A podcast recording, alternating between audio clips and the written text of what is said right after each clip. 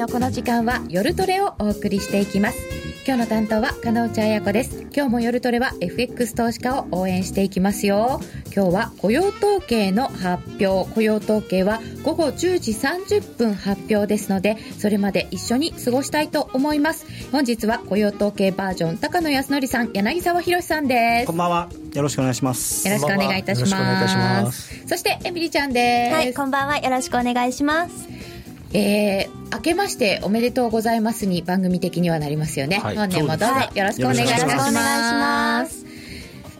お正月を過ごしてまいりましたが年末年始ちょっと荒れ模様だった気もしないでもないのですが高野さんお正月はどんな風でした？えー、毎日コーヒー飲んでました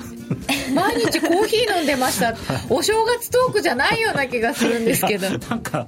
あのスターバックス元旦から行ってたんで、はい、はい、ず毎日行ってあの昼間はコーヒー飲んで夜はお酒飲んでって。液体ばっかり。そうですね、はい、液体中心に摂取して。エミリンは？はい。私はそうですね、まあ、ゆったりまったりなお正月だったんですけど久しぶりに大吉を引きました。おおすごい。すごい、はい、いい年になりそうですね。なるといいな。柳沢さんは？私もまあ普通でしたね。普通に。普通に家でおせちとかを食べてあと初詣に行って伝統的なそういう感じで。日本のお正月、はい、はい、皆様はどんなお正月だったのでしょうか？ツイッターなどにいろいろお寄せください、えー、その時のポジションなどもあると面白いかもしれません、えー、皆様のご意見ご質問ツイッターで受け付けております。みんなと一緒にトレード戦略を練りたいと思います。それでは今夜も夜トレ進めてまいりましょう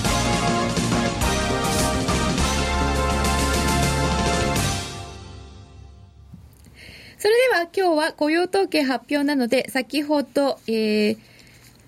この本放送の始まる前にもちょっとお伝えいたしましたが、一応お伝えしておきますと、12月の雇用統計、市場予想の中心はだいたい24万人の増加。失業率は5.7%に0.1%ポイント低下する予想となっているそうです。お二人はそんなに影響がないかもねというお話だったので、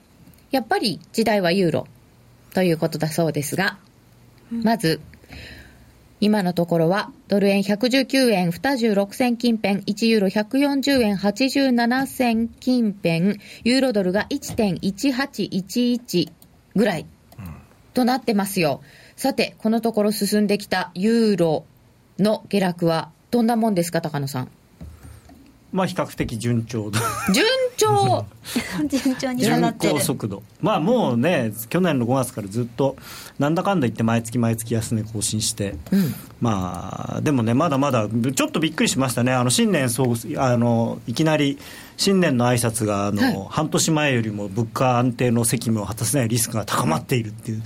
うん、ね、こんなに下がったのに。もともとは1.21とかぐらいが目標なのかなと思ってたんですけどさ一番最初はね。でも、あのますますいかんと。いかんとドラギ総裁おっしゃっているので。でしかもあの僕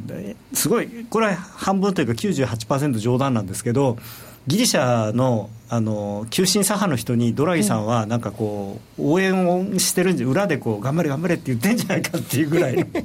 98%冗談だけど。だけどもしかしたら2%ぐらいほもしかしたらいや別にね借金なんか返さないって言ったってそんなに怒んないから大丈夫だよとかって言ってんじゃないかっていうぐらいの。えなんでなんで？ユーロを下げた方がいいからですか？いやあのねだからドラギさんはね去年の夏から以降はねとにかく昔はユーロを守るためには何でもするって言ったんですよ、でもね、去年の8月以降はね、実際にやってることは、ユーロを下げるためには何でもするだった。そうそうそう守るって普通は価値を守るですよね。それが変わっちゃった、だからね、あのあの頃はあのまあギリ前のギリシャ危機の時は、ギリシャがあのユーロ圏を離脱するということは、うん、まあ、その次にスペインがあって、イタリアがあってっていうふうなあの文脈だったんですよ。なのでさすがにあのイタリアとかっていうのはあのドイツ、フランスの次の経済規模ですから、うん、そのあたりが抜けるっていうのはユーロというもの自体がもう要するになんで役に立たなくなるっていう可能性があったんですね。こうははじけちゃうみたいな。ユーロそのものが。だからユーロを守らなきゃいけないっていう発言はあの時にしてたんです、ね、今回はユーロ圏のその景気を良くしないといけないっていうのが一つあってでそのためにはユーロ安の方が都合がいいというのと、うん、ギリシャが勝手に出てっても別にもうあのあんまりなんていうかなドミノ倒しにはならないし。うん。はい、だからね面白かったのがそのサマラスさんがちょっとこう、はい、サマラスギリシャ首相がその今のまんま急進左派が言っているような政策だったらギリシャはデフォルトするしかないと、うん、そしたらユーロ圏から出なきゃないじゃないかって言って脅したつもりだったんですよね。うん、でそしたらあのドイツのシュピーゲルがいきなりメルケル政権はそのギリシャのユーロ離脱を容認する用意があるとかって言っちゃって出てけば？そういや別にいいよって言われちゃってでギリシャも多分困ってるんですけど。で、まあ、一応政府の報道官はギリシャを含むすべての加盟国とともにユーロ圏を安定することがあの安定させることがこれまでの一貫した狙いだっていうふうには言ってるんですが、本音はどうかっていうとあの与党の CDU の幹事長がギリシャ離脱がもたらしうる結果の評価は数年前とは異なるだろうって言っててだから数年前だったら大変なことだったけど別に今はいいんじゃねえのっていう。出てってもいいって言われてもね。僕としてはでもね、それ、今年の最大のリスクなんですよ、ギリシャの離脱。なんでかっていうと、ギリシャが離脱すると、材料出尽くしでユーロ買われちゃうかもしれない。なるほど。だって、まあ、でその主要をてなんていうか切除するみたいなもんですからね。主要扱いギリシャ。なんひどギリシャはもともとほらインチキして入ってるわけですから。ねかのドラギ ECB 総裁が会長なさっていた金融機関アメリカの某投資銀行の作ったインチキスワップによって財政赤字を小さく見せてずるして入ったわけですから、えじゃあやっぱここはちょっとグルな可能性があるわけですか？だからドラギさんとしてはもしかしたらいやだからド ラギさんはグルというよりはもしかしたらその両親の呵責を感じてやっぱりこれは正さなきゃいけないと。いや失敗したないでてみたいな。本来入るべき人じゃなかった人はやっぱり出てってもらおうって。えー、本当ですか？えでもそのギリシャの離脱はもうそんなにドミノ倒しにはならないということは、世界の金融市場をこう揺るがすようなことには、もう例えばあったとしても離脱が、もうない、ない、ない、それはないです。はい。まあ、多少はね、そのその瞬間は、あのこうびっくりして、あのギャーってなりますけど、ね、まあ、あの問題なのはその、まあ、ギリシャ債が要するにデフォルトをすることによって、うん、欧州の銀行は多少痛むんですよね、うん、あと、まあ、ECB もそういっぱい持ってるんで、はい、まあ、これ、7月ぐらいかな、満期迎えるのが多いんですけど、これが結構や、まあ、痛いことは痛い。一回、一回ほら、半分にさせられちゃったじゃないですか。あそうでしたね、うん半分にはなってるんですね、まあ、ECB でも半分になったやつ買ってるんで、あのまあ、ECB だけ損してないんですよ、そう。そうですよね、あれだってちゃんとなんかこう、変なディスカウントされたやつをお買い上げになってるので、だからあの今、逆に言うと、利が乗ってるんですよね。そうですよね、うん、中央銀行ってずるくないですか？いや、まあまあ、大体政府とかっていうのはそういうもんなんでしょうみたいな。優先順位はやっぱりあるんですね。そうなんですね、だからそういう意味ではちょっとドイツとかは確かに、はい、あの今ギリシャにあのこうなんていうかな。出ててもいいよとか言ってますけど。あの出てかれたりするとあのバックレられるとちょっとやっぱりお腹は痛い。お腹は痛い。ただこのままずるずるずるずる要はなんていうのかな紐みたいにしてこう、ね、ず 今日今日高野さん言葉悪いですねすいません、えー、ギリシャにこのまま居座られてずっと支援をし続けるよりはもうもういいと、今までの分はいいから、もう、まあね、だからまだこれ、このままね、やあの援助し続けなきゃいけないと思うと、もう嫌なんですよ、蹴りつけもうそろそろここら辺でやめさせてって。一旦、ちょっと痛いかもしれないけど、うんもうすっきりしたいのよ、損切り、うん、そうそうまあ、やっぱ国民の評判もよくないですから、ドイツ国民の。で、メルケルさんなんかにしても、ね、まあ、今まで出したも帰ってこなくなることに関しては、もう国民もしょうがないじゃないですか、そういう意味では。うん、まあね、うん、だいぶ時間も経ったので、国民の方もしょうがないかなという気に。させられているかもしれません。今回ね、イタリアとか、イタリアなんてね、すごい債券買われちゃって、大変なことになってましたからね。イタリアの金利まであんなに低下していいのでしょうかという疑問は別にありますが。イタリアの10年債の利回りは、アメリカの10年債の利回りより低いんですから、ね、それ、おかしくないですか？だからおかしいいや、でもそれは、だってそれを言ったら、日本の国債の利回りだってアメリカより全然低いっていうことから考えても、だからそういうものなんです。実は金利ってそういうものなんですか、まあ、需給ですからね、まあ、そうですね。えー、高野さん、ユーロドル1.2割ごちそうさまでした。次のごちそうは何ですか？パリティパ リティですか？後でチャートをご覧に入れますがやっぱパリティまでいかないとこの相場終わらないんじゃないかと。なるほど。チャートどどの辺でご覧いただくんですか？あ分かんない。どの辺いつも通りでした。あお正月いつも通りでしたか？1月2日のこの時間にここのチャンネルで待機してました。そうですか、それは失礼いたしました。いや、だからね。先週はお休みでございました。僕は。正座してました？別いや、あの、いいですよって言言ったんですけどね。やってもいいですよって。でも、雇用統計はなかったので、はい。こんな感じです。がっつり買っとけばいいでしょうか。え、体に異変が起きて、薬漬けのお正月でした。育毛剤だけど。もうやめてください、もう。それは、まあ、ギリシャが離脱したら、そこがそこって可能性もありますか？いや、その可能性はありますよ。うん。まあ、ただ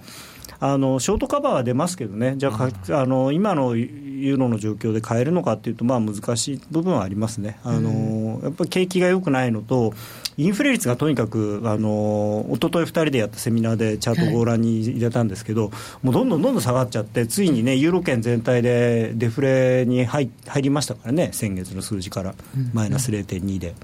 まあ、まだ単月だからいいですけど、まあ、どうせ来月もその次もね、こんなに原油安いんだから、上がるわけないですからね。うんだから原油の下げ以上にユーロドルを下げないとっ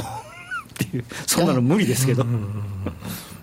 そうなんですよね。原油が下がって、インフレ率が下がって、中央銀行はちょっと迷ってしまっているっていう説が結構ありますけど、迷うっていうか、だから手詰まりになっちゃってますよ。困っちゃってどうどうしましょう、CPI こんなになっちゃって。ね、本当ですよ。でね、日本とあのユーロ圏はあの、インフレ目標の CPI がエネルギー価格が含まれてる。入ってますよね。アメリカだけが食料とエネルギーを除いたコアなんです。まあ、と言いつつでもね、あれ日本はもっと実は根が深くて、じゃあ、コアコアにすればいいのかっていうと、エネルギー除いたやつ、もっと低いんですよ。なぜか知らないけど、もっと低い。もっと低い。生鮮食品入るからですかね。いや、生鮮とエネルギー除くっていうやつ、いわゆるコアコアっていうのはそうなんですけど、それが。生鮮食品を除くからですかね。生鮮食品とあれを除いちゃうと、なんとあの2.1%ですからね、今。ということは、消費税の分でいくと、プラス0.1しかないんですよ、だからもうすぐデフレになっちゃう。また？戻っちゃう。あどうするんですか、日銀。まあ、物価が下がること自体はね、生活者としては悪い話じゃないんですけどね、ね。しかも、しかも原油安っていう、なんていうのかな、一番その生活必需品が下がってるわけだから、うん、で別に原油が下がったって、日本の、まあまあ、その石油の会社の人とかちょっと困るかもしれないですけど、うん、基本的にね、誰かその電気製品が下がるっていうのとはちょっと違いますからね、意味が、うんうん。日本で作ってるもんじゃないですからね、そうですね。100%輸入してるもんなんだから。生活者には、うん、まあ、プラス、まあ、いわゆる公益条件としては良くなる方向の話、ね、それであとやっぱり中小企業とかが最近、ほら、円安で結構、うん、あの痛めつけられてるという説が多いじゃないですか、円安とそうすると、それが原油が下がることによって、まあ、だんだん電気代とかも少し下がってくるでしょうから、少しですね、一息つけるですよね。相殺されますよね、うん、でもそうすると、貿易赤字はちょっと減りますよね。減りますよ。はい、これは円安要因が一つなくなる、まあ、少し弱くなる。少し。少し。弱くなるとは考えられるんですね。まあだからね、ずっと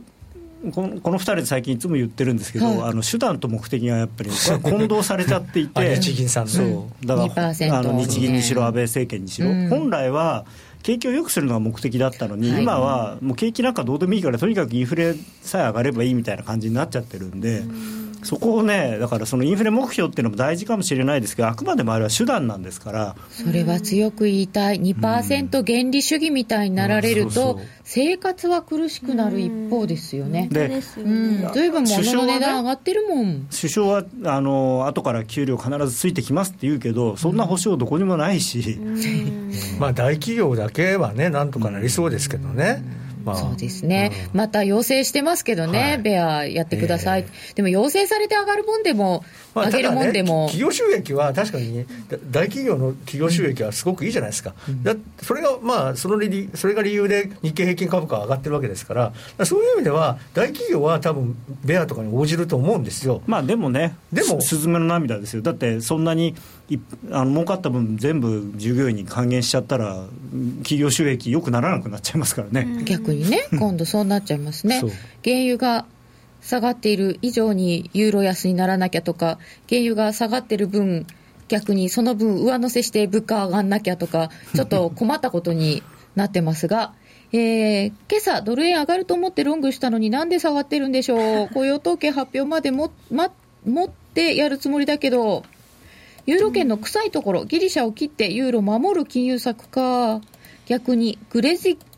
グレグレグジジググレグジグレット。グジット、えっと、ギリシャ、グリースとエグジット、出口を合わせて葉できてますね。はい。えーした方が安定するのでは、お互い深刻に考えすぎじゃ。まあ、ただね、うんギリシャはユーロ圏出てくと、多分もうどうにもならなくなっちゃうんですよ。あの生きていけない。そうジンバブエみたいになっちゃうかもしれない、ね、あの、スーパー、まあスーパーハイパーインフレーションだってね、本当に。だスーパーハイパーインフレインフレーションから朝朝500円だったパンがはい夕方買いに行ったら1000円になってるみたいな、そういえーう世界。恐ろしいね、値札とかつけられないですよね。レジどうするんだろうとまあ、多分でもね、ギリシャがもし、あのユーロ圏離脱したら、ゆ離脱をしても、市中ではユーロしか通用しないと思いますよ。あそんなドラクマでお買い物をする人はいない。というか、物を売らないですよね、売る方が。うんうんうん。あ、そっのかそっか。これいや、ユーロじゃなかったら。ら、ユーロ持っといでって。だから昔のソ連時代ソ連時ソ連になっちゃうみたい、ソ連の頃っていうのはあのそういうのがありましたよ、ドルじゃなきゃダメみたそいうルーブルで買えるものっていうのは限られたもので、生活必需品とかそういう限られたもので、ちょっとした贅沢もの贅沢品だとドルじゃなきゃ買えないみたいな。もしかして今もそんな雰囲気になってたりとかしますか？あのルーブル下落はどうですか？あでもね、あのアップル、iPhone の値段、3倍ぐらい値上がりしてますけど、一応、ルーブル建ての値段が出てるんで、一応まだ買えるんでしょう。ああそうか。でもこのロシアとその原油、はい。それから西側の制裁とかの問題、これは金融市場には為替にはどうなんですか？あのまあ、もちろんその原油はすごく関係ありますね、あの今やっぱりドル円が、これだけユーロドルが下がってるのに、ドル円が120円なかなか乗せられないとか、抜けられないっていうのは、原油のせいで、いわゆるリスク回避の円買いっていうのが出ちゃってるんですよね、うん。でそれが蓋をしてるので、これ、本来だったら、あのこのユーロの下げがなければ、もうドル円、もしかしたら115円ぐらいまで下がっててもおかしくないんですけれども、全体的なドル高がこうぐっと押してるところに対して、上からそのリスク回避が蓋をして、今こう、う動かなくなってるんですよね。うーん。どっちにもいけないですよになっちゃう。そうですね、ただ原油は、チャートって出せますか、原油のチャート。原油のチャート。今日はいくつかチャートはい、持ってきていただきました。結構ね、面白いことになってるんですよね。面白いこと。原油のチャート原油ずいぶん下がりましたけど長い目で見るとどんなところにいるのでしょうか？まあまあまあ、すごい下がってますけど、長い目で見ようか、短い目で見ようか。でもどんぐらい下がってるかをこれで見ると、またちょっとね。でも原油って本当は20ドルぐらいのもんだっていう説もあるんですけどね、本来、物としての価値と価値は。えだって100それっ年の平均をて取ると10ドルだとか、なんか中原さんかなんかおっしゃってました、この間。えーまあまあ100年で平均しちゃうんですか？まあそこまではやりすぎにしても、あのまあ、80年代から2000年代にかけて、ずっとまあほぼ20ドルを中心にして上がったり下がったりしてたんですけど、まあ、このチャート、今出てるのが、い。その98年の安値と2001年の安値を結んだ線っていうのがあって、これ、サポートラインで。これリーマンショック後のあのパニック的な相場でもですね、はい。あのこの支持線で見事にサポートされてるんですね。で今そこをアタックしにいってるので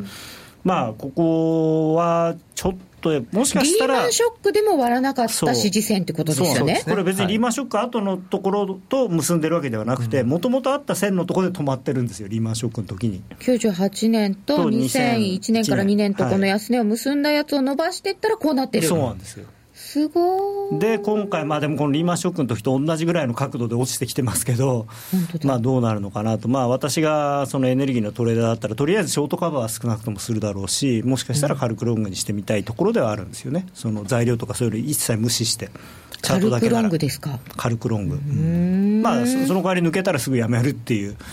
うん、感じですかね。抜けたらきついですよね。まあ、抜けるともう20ドルとかそういう世界でしょうね。20ドルになっても平気を計算しないよってサウジの人言ってましたよね。はい、まあまあ、もともとだって、それこそこのチャート見れば分かるように、2001年とか2002年とかって、2001年ぐらいか、20ドルとかだったわけですから。うん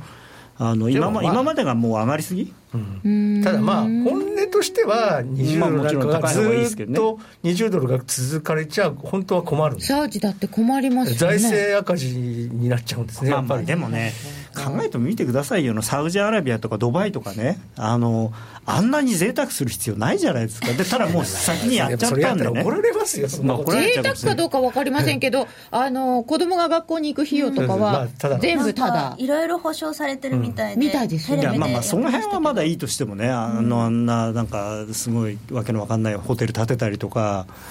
そんなことまでね。なんとか10ドバイだっけ？どうなのかな？まあそういう意味では。まあ、だその富の配分っていうのは、すごく微妙な問題なんで、あんまり、ただね、だからまあ、問題なのは、あのアラブの国、中東のその産油国って、ここ10年、20年の間に、やっぱり経済発展してることがあるから、人口が爆発的に増えてるんですよ、まあ、ただあの、本来のそのなんていうんですか、そこの土地にいた人以外の、よそから来てる人に対しては、すごく、まあ、あんまり関係ない、ね、そうみたいですね、うん、人口増えてもそう、フォローしてないですから、ね、でも、でも、もともとの自国民の数もあの倍とかに増えてますから、僕らがあの、まあ、学生学生だった頃なんていうのは、はい、サウジアラビアの人口なんて本当に1000万いなかったはずなのが、今はもうね、2000万とか超えてますからね。まあ、うん、えー、あそうそう、ブルジュ・ハリファ、ありがとうございます。中東でランドクルーザーカスタムして遊んでる御曹司が遊べなくなるな。ガソリン値下げ帯いらないな。原油 ETF 使ってロングしてます。おお、原油枯渇とは嘘か。実は無尽蔵だったりして、中東のパワー侮れん。もともとね、原油があんなにすごく上がったのって、僕らが学生の時なんかそうだあと20年したら石油はなくなるって言われてたんですよね。だからね、うん、あの石油会社には絶対就職しない方がいいよって、僕らが学生の頃には言われたの。で、まあ、高くなったことによって、その採掘可能なものが増えるから、だからなんとか持ってるんだっていう説明だったのに、いや、別に40ドルになっても20ドルになっても大丈夫じゃないっていう話になってきちゃってるわけじゃないですか、だから、そもそものその需給の話が全く変わってきてるんですよね。まあ、もちろんあの中国以外の国でのあの、まあ、中国、インド以外の例えば日本とかアメリカでのそのエネルギー効率がすごく良くなってるとかっていうのもありますけど実はいっぱい取れたんだまあ、だから本当にだからあの、ね、あのアメリカのあのね、石油が取れるね、シェシェールオイルが取れるようになったのだって、結局、技術革新が起これば、うん、あの新たな原油が見つかっちゃうわけですよね。他のエネルギーも出てきちゃうかもしれないだからまだまだ実は、だからそう思うと、その今までのその極端なプレミアムっていうのは、まあ、なくてもいいのかなと、ただまあ、もちろんその将来の再生可能エネルギーを、こうなんていうんですか、これから開発していくためのお金を、その石油に対する税金とかそういうものを使ってやんなきゃいけないとかっていうのを考えると、まあ、あんまり安すぎても困るのかなと思いますけど。この急落はね、ちょっとさすがにいろいろ、まあ、これ、まあ、ザ・コモディティって感じですよね、為替ではありえないですよね。やっぱりマーケットが小さいとか、いろいろあるんでしょうか、まあ、でも為替でもルーブルはなってますけど。まあまあまあ。ですね、えー、でもこのシェールガスの開発に絡んでとか、うん、あとはジャンクボンドに絡んでとか、アメリカの景気が怪しくなるとか、そういうことはないですか？ああの確かに昨日かな、あのこの下げで初めて、うん、あのシェールガスの会社が1社潰れて、まあ、5000万ドルぐらいっていうことなので、はい、それ自体はあんまり問題ないんですけど、うん、なんかやっぱり裁判所に列をなしてるんじゃないかという説もあるので、あのみんなあのは。チャプター11を提出するためにこう順番待ちが、ね、一説によると、そのシェールオイル、シェールガス関係の会社が発行したジャンクボンドが3000億ドル。3000億ドルだから大体30兆円ぐらいですか？まあでもね、まあだからまあそのくらいですからね、もともと。そのくらいがまああの既存する可能性があると。多いといえば多いですけど、うんまあ、でもあの全部はダメになるわけではないですからね、まあ当然それはないですうん。あのこちっちゃいところはやっぱりきついんですよ、大手のところでしっかりしたその基盤のあって、何か本本業とでもないですけど、ちゃんと資金の当てがあってやってるとこはいいんですけど、そうじゃなくて、あのもう本当にあのゴールドラッシュみたいな感じで、あの俺も俺もって言ってやってた今回の破綻したところみたいな、その全額借金みたいなところに関してはちょっと危ないですよね。だから、まあ、例えばそれの3分の1とかが、あのこのまま例えばよ50ドル以下が半年とか1年とか続けばなくなる可能性はあるんですけど、だからまあちょっとリーマンショックとかに比べると全然もう桁が違うさあのサプライムとかに比べれば。石油は永遠に20年後かさ40年後に枯渇するんですね。ずっとそう言ってますよね。次は水素、水素。あ水素期待高いですよ。えーさて、えーここから、えーまあ、目先で言うと、先ほどから出ているギリシャの選挙が25日で、その前の22日に ECB があるわけですけれど、ECB はどうなんですか？この次は。ECB はですね、はい。まあ、おそらく国債の買い入れに踏み込むのかなとは思うんですが、ただちょっと一つ、あのリスクというかですね、はい。あのまあ、今今一つこのユーロが下がりきらないのは、まあ、あのドラギ総裁下がりきらないのか。下がりきってないでだって昨日一応ドラギ総裁はあの国債の買い入れを含むその非標準的な政策について、はい。あの用意をしているということをはっきり言ってる言ってるというか、まあ、あの書簡でね、言ってるっていうのが出たんで ECB のホームページに。それ普通もっと動いてもよかったんですけどただあのギリシャの選挙が25日にあるんですね総選挙は、それで ECB22 日じゃないですかでギリシャが一応、その急進左派が第一党になって政権を握ると、そのかなりその難しい、まあ、そのすぐに出ていくかどうかは別にして、難しい問題が出るので、その影響というか、成り行きを一応、もしかしたら見るんじゃないかっていう見方が出てきてるんですね。だから今回は方向性は示すけれども、実際にけあの始まったりはしないっていう人もいる。やいやただそれは多分ね今回僕はやると思うっていうのは、あの今回1月22日の ECB の理事会が終わると、やって決めないと次3月なんですよ。ああ、そうですね。うん。で2月の28日までに昔のエルトロが全部期限で終わっちゃうんですよ。ただあの、なんていうのかな、例えば。だからその分の要は供給の手段をだから出しもう決めておかないとやっぱまずいのかなと思うまあ、違うやり方するかもしれないし、あとはドラギさんに一任みたいな感じで、あのいつでもカード切っていいですよっていうような状況にするのかもしれないし、確かにそのにあのいや僕はもともと国債の改良をやると思ってますけど、ただそのタイミングとしてね、ちょっと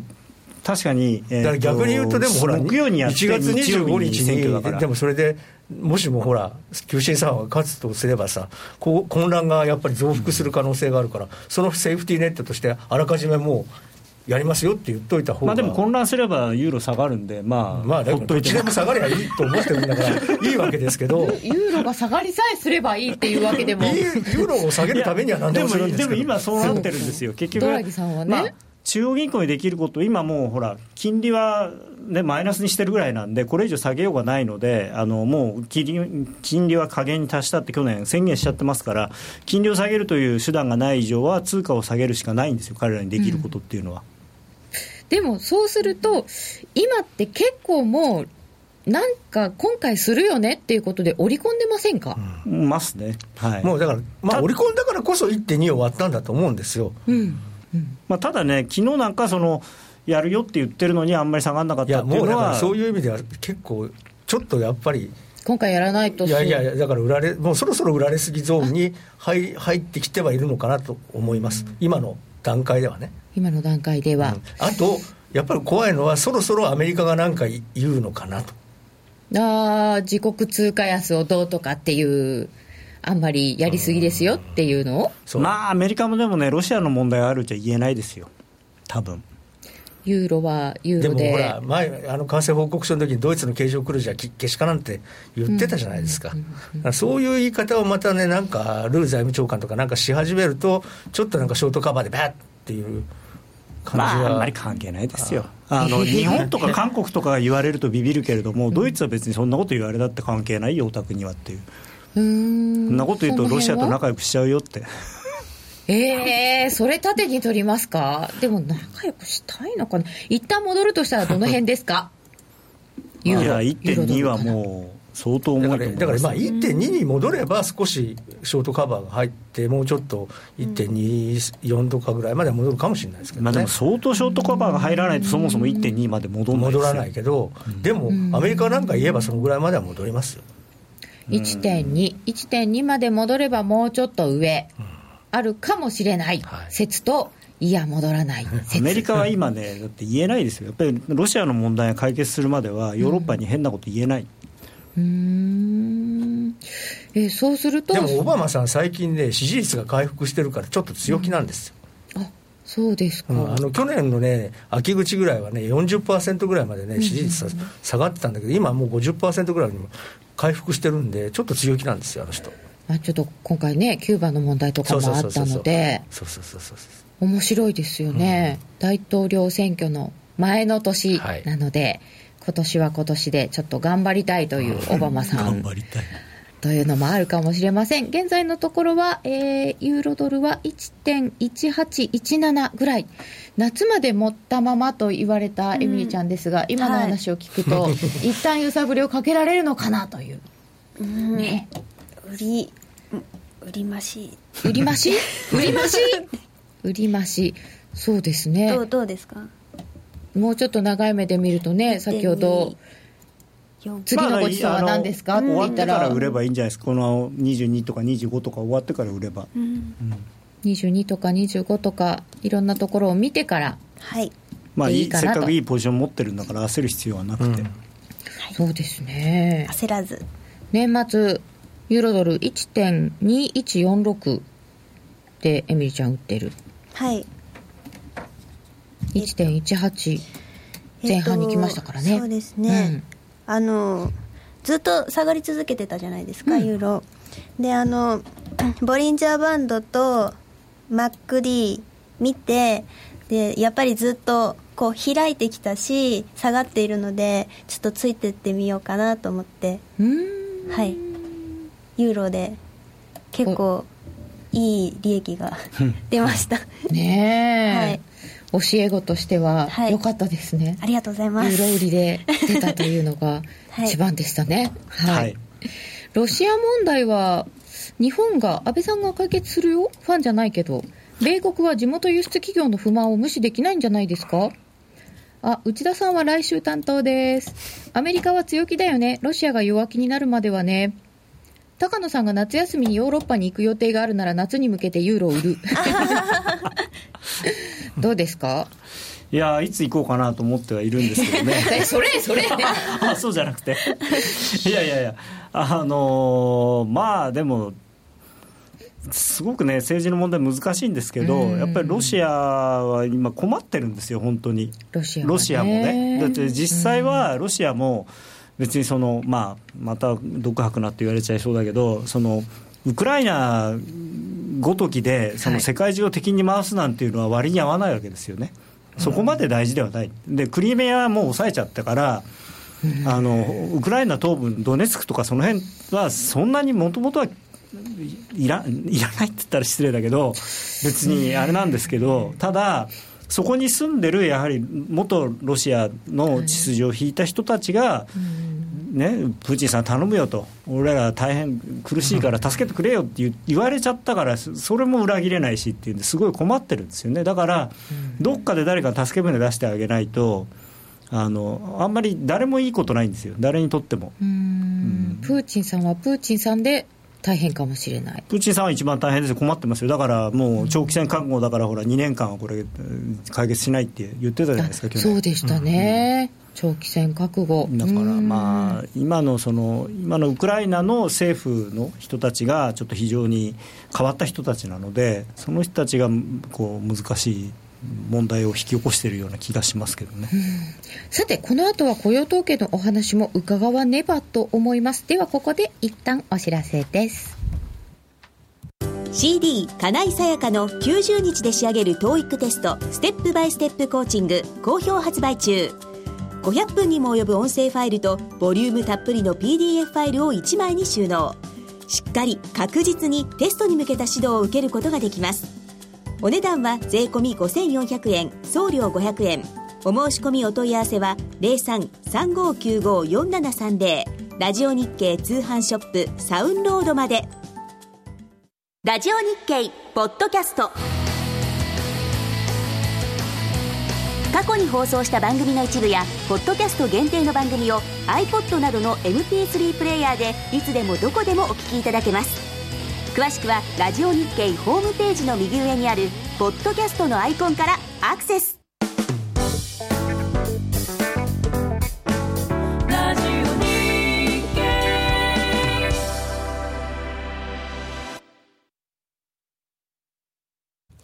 高野康則と柳沢博の今夜はどっち？このコーナーは真面目に FX、FX プライム by GMO の提供でお送りいたします。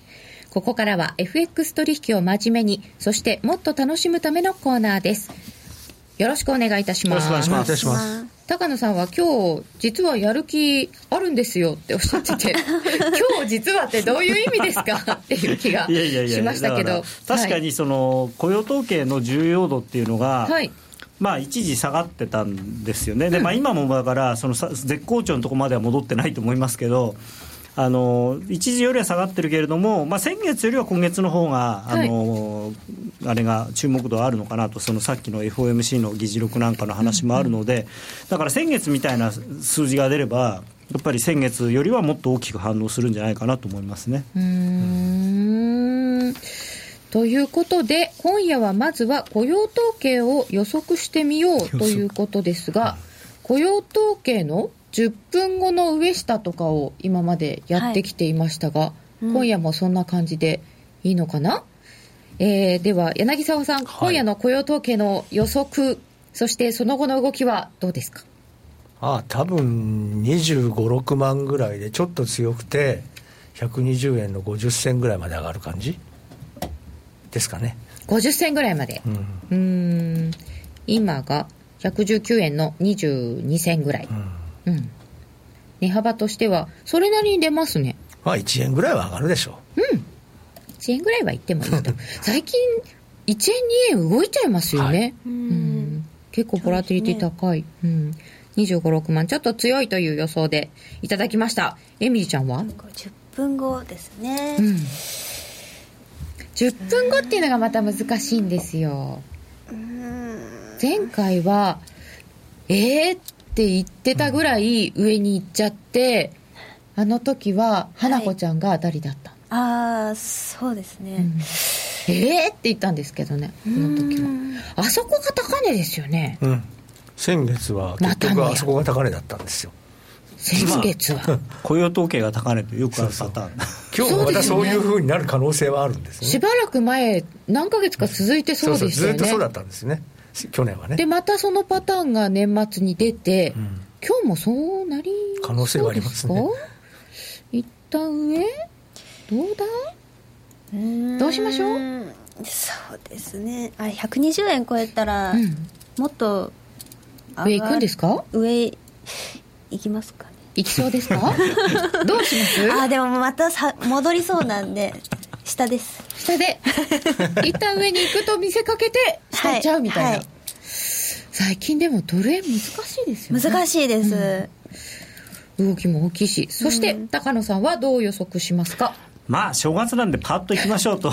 いうことで30万人超えがまた出て連続で。で121円の121円。トライみたいな。あ前回高値を。トライトライ。でユーロドルは当然あのー、あれですね。2005年の、えー、安値1.1640をトライすると。おお随分ご祝儀弾んでますね。もういやせっかくせっかく正月だからこうパーンとね打ち上げ花火みたいに。パーンですか。行くといいなみたいな。パーンと。1.1640、うんここ抜けるとだってしばらくもうなくないですか、いやあのー、ちょっとユーロドルの長期のチャートをお持ちしたんですが、見せていただいていいですか？2枚目のやつ。ユーロドルのチャートもいただいております、はい、これね、面白いんです、まあ、ユーロドルっていうか、この、まあ、前半のまだユーロが誕生する前のところまで入ってるんですけど、まあ、これはあの要するになんていうのかな、レガシーカレンシーのその合成で、理論値で出したやつなんですけど、はい、これの、まあ、1985年の安値と、それから2000年の安値引いた線が、今ちょうどパリティぐらいなんですよね。パリティかパリティ割れぐらいのところにあるんですよ。1.00、はい、1ドル1ユーロ、はい、でまあ、だからここまでいくと、その原油の今の45ドルみたいなもんなんで、止まるんじゃないかなと思うんですけど、でもう一個も、もう一枚のチャート出してもらっていいですか？でこれこのチャートをもうちょっとこうクローズアップして2000年からのチャートになってるんですけど、はい、2000年からのチャート、えー、はい、でこれがですねこういわゆる上からこうフラッグっていう形に、まあ、私は見えてるんで、そういうふうに網掛けしてるんですけど、旗のようなね、はい、こうでこれの右肩下がりに今年の、えーまあ、終わりというか、2016年にかけての、えー、このフラッグの加減っていうのもちょうどパリティぐらいなんですよ。だからちょうどここまで下がって当たってそこから跳ね返るんじゃないかなっていうそういうテクニカルにはですね。パリティぐらいまでいって戻す、はい、その辺が限界。これあの、まあ、いわゆるユーロという通貨が流通しだしてからの高値と安値の半値を切れて今下がってきてるんでだからもうちょっとやっぱりいくんじゃないかなと。ユーロパリティまで行くなら急いで入らなくていいかとか言ってると入れないのかな、う ん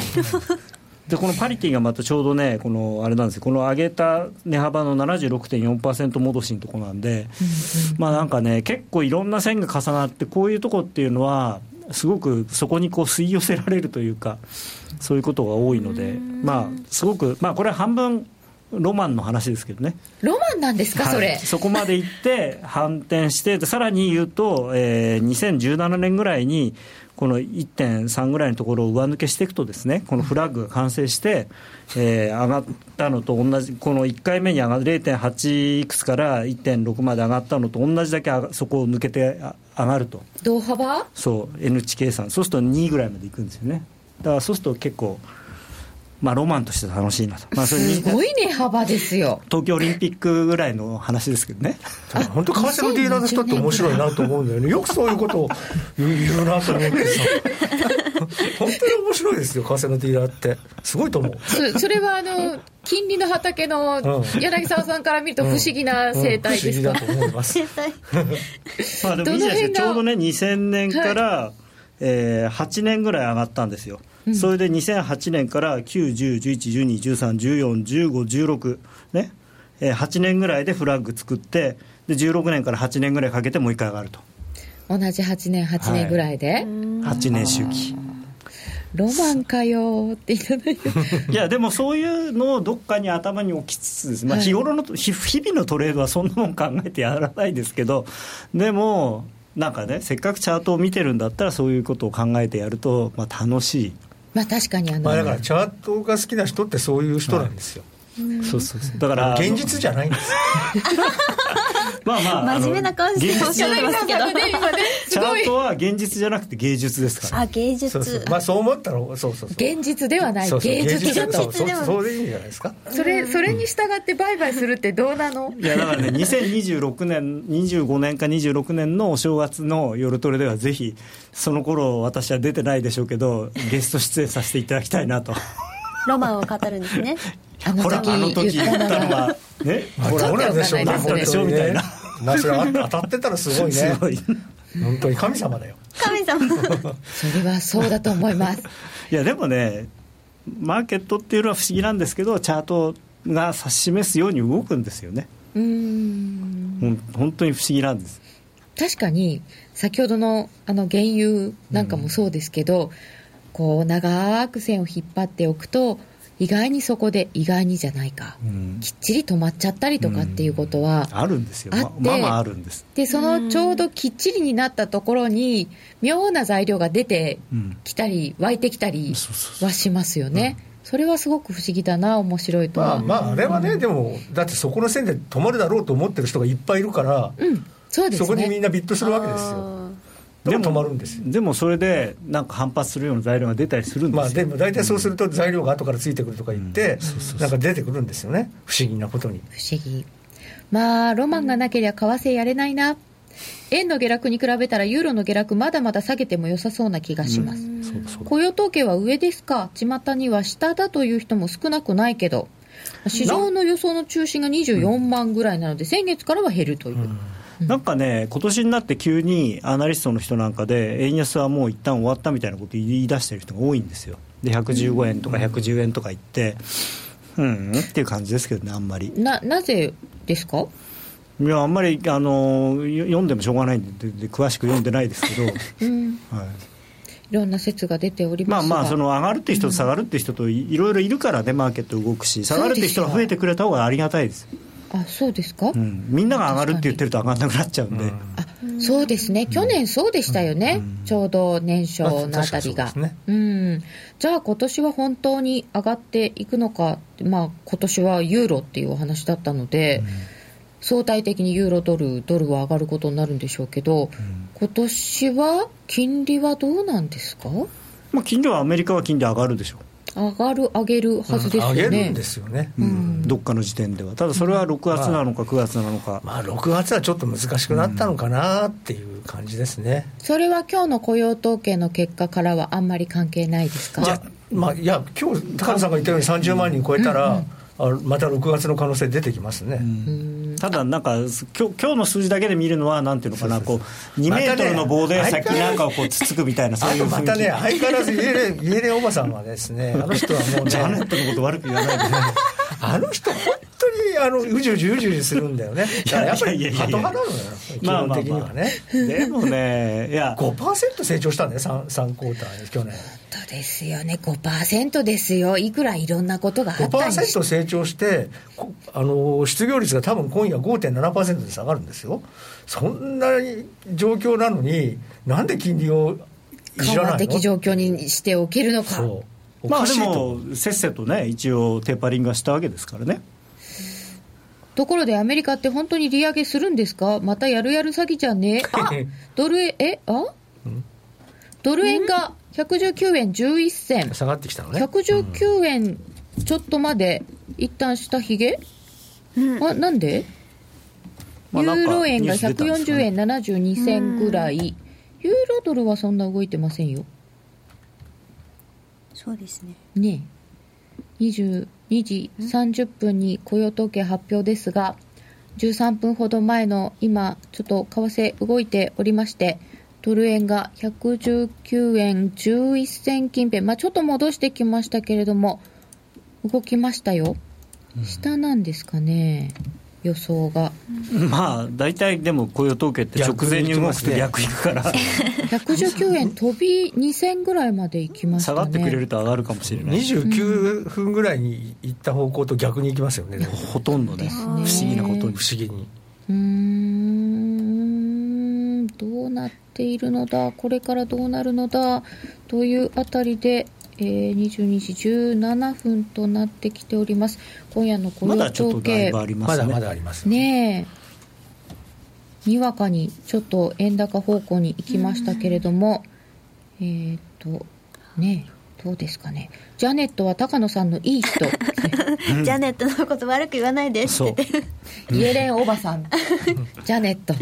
もう呼び方が違うっていう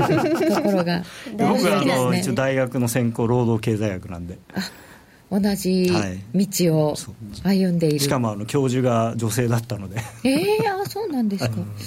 今カナダの指標出ましたけど、カナダの指標とかあんま関係ないですかね。まあカナダの住宅指標。カナダの雇用統計も10時半に出ますけどそうねですね。あれ結構。この間のカナダを間違えて読んじゃったかと思ったとかそういう時あります。間違えちゃうんだよね、あれね。そう同じ時間に同発じ時間に出てね。なんでこんな変な数字なんだろうと思ったらあカナダだな発表前のフライングの逆に行くのが世の常。225先物が下げたからドル円下げたんでしょ？うん。俺は雇用統計直前に駆られることが多い。うん。お直前の気まぐれだろかうなどなどいただいておりますがちょっと円高の方に動いておりますがどうなるでしょうけど株は弱いどねそうですね。欧州がちょっと弱いようですね。まあ昨日おととい強く上がった分またちょっとポジション調整っていうか、調整なんでしょうね、もう調整の調整ですね、だから年年末からずっと下げてきて、はい。昨日おとといちょっと調整で戻ってその調整の調整で今少し下がってると。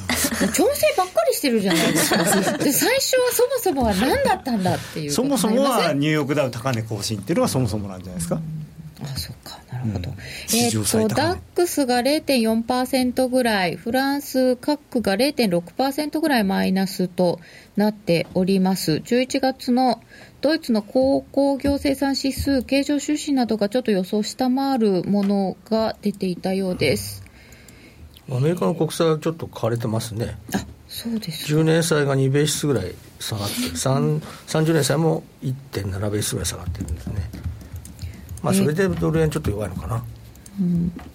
ハンソンさんという ECB の方の。QE によって財政赤字を拡大促すべきではないって喋ってますけど、てますね。それがまあだからちょっとユーロ買われてるんですかねそれでえー現在のところちょっと円高方向行きまして1ドル119円飛び6銭ぐらい。ユーロドルはそれほど動いてないようですがユーロ円の方が140円67銭ぐらいとなってきております、えーこの雇用統計を前にして伺うのもなんですが雇用統計後来週あたりは高野さんどうですか？注目ポイントなどは。うんまあ、本本音で言うと一番の注目はやっぱり原油がどうなるかっていうところなんですよね、45ドきドルを切れちゃうのか、それとも50ドルを回復して、まあ、50ドル台に乗ってくると、まあまあ、もちろん反発とまでは言えないけれども、いうん。一旦下げ止まった感じ、雰囲気が出るんで、そうするとリスクオンになりやすくなって、円は売られやすくなると思うんですよね。ところが45度消えちゃうと、やっぱりさっきのチャートじゃないですけれども、うわ、これ、本当に30ドルまでいっちゃうの、20ドルまでいっちゃうのって話になるので、ちょっとやっぱり円が買い戻されやすくなるので、まあ、その場合は、そうですね、最悪118円割れとかいうのも可能性としては出てきちゃうかなと。であと材料はね、来週、なんか月曜日、日本休みですしね、まあ、そうですあんまり、ねまあ、貿易収支とかもありますけどね、一応。うん、日本の。貿易収支あんまり最近見てないのかな、どうなんだろう、うん。まあ、火曜日にできでも相当良くなってるでしょうね、うん。まあ、予想はあんまり7340億ドルの赤字最近は当たらないんだよ、うん。あのあ日日本本ねの貿易赤字、大体貿易赤字がなんか結構大きい数字の予想なんだけども、実際は結構ちっちゃい小さい数字が、あれ、これね、だから、あれ、分かってないのか分かんないんですけど、あの日本に来てはい外国人の人たちがええデパートで買い物しまくってるじゃないですか、ええ。あれって実は輸出に輸関出輸出なんですそうそうそう統計上は輸出に入れるんです。そうか。それは結構金額になるかもしれませせんね。まあそれも年末年始ね。そうそういうことを考えるとだから案外あの赤字減る可能性って結構高いんです。へえ。それもまた少し貿易赤字が減って、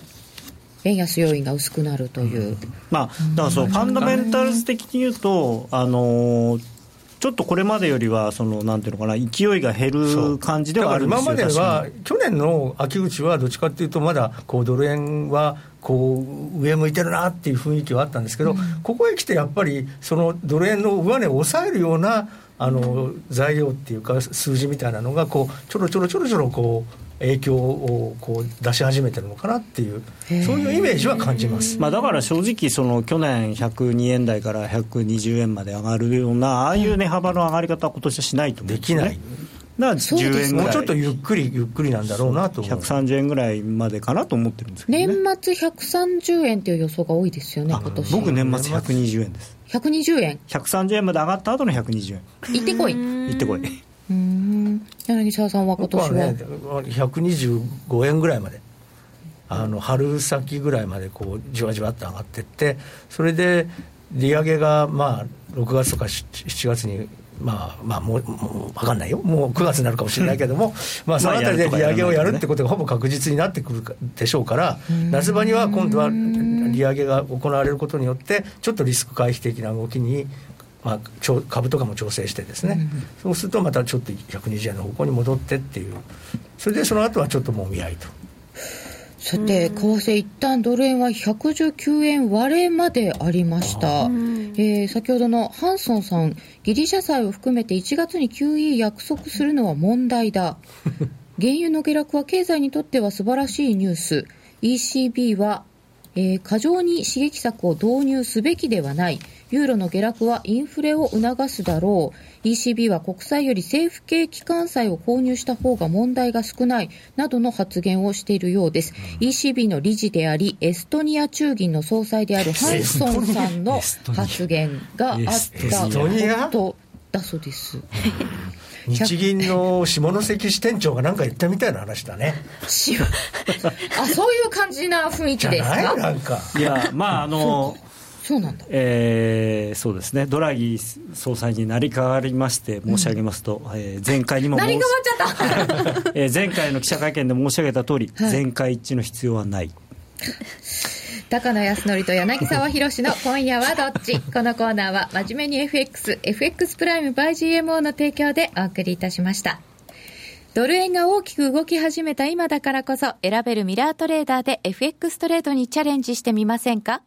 FX プライム by GMO の選べるミラートレーダーはストラテジーと呼ばれる運用実績の高い投資戦略を選択するだけで24時間自動で売買、収益チャンスを逃しません。また、為替のプロが厳選したストラテジーのパッケージ、ストラテジーパックも多数ご提供しております。システムトレードを始めるなら、FX プライム by GMO の選べるミラートレーダーをご利用ください。株式会社 FX プライム by GMO は関東財務局長金商第259号の金融商品取引業者です。当社で取り扱う商品は価格の変動等により投資額以上の損失が発生することがあります。取引開始にあたっては契約締結前交付書面を熟読ご理解いただいた上でご自身の判断にてお願いいたします。詳しくは契約締結前交付書面等をお読みください。になるレースが今すぐ聞ける。ラジオ日経のレース実況をナビダイヤルでお届けします。開催日のレースはライブで3ヶ月前までのレースは録音でいつでも聞けます。電話番号は0570-008460 0570-008460 0570を走ろうと覚えてください。情報量無料かかるのは通話料のみ。ガイダンスに従ってご利用ください。ソニーの卓上ラジオ ICF-M780N は好評発売中。デザイン操作性もシンプルなホームラジオです。ラジオ日経のほか AM、FM が受信できます。お休みタイマーと目覚ましタイマー機能付きで価格は税込1万800円送料500円。お申し込みは0335954730ラジオ日経通販ショップサウンロードまたはネットショップサウンロードまで。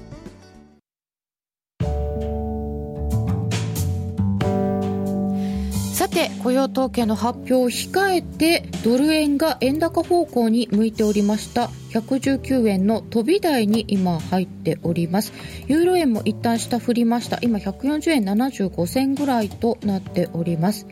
さあ皆さんエミリン悲鳴の準備はいいですか？なんで？いや WTI47 ドルに下がらなくなってきたよこんだけ派手に下げといて下関は山口より栄えている。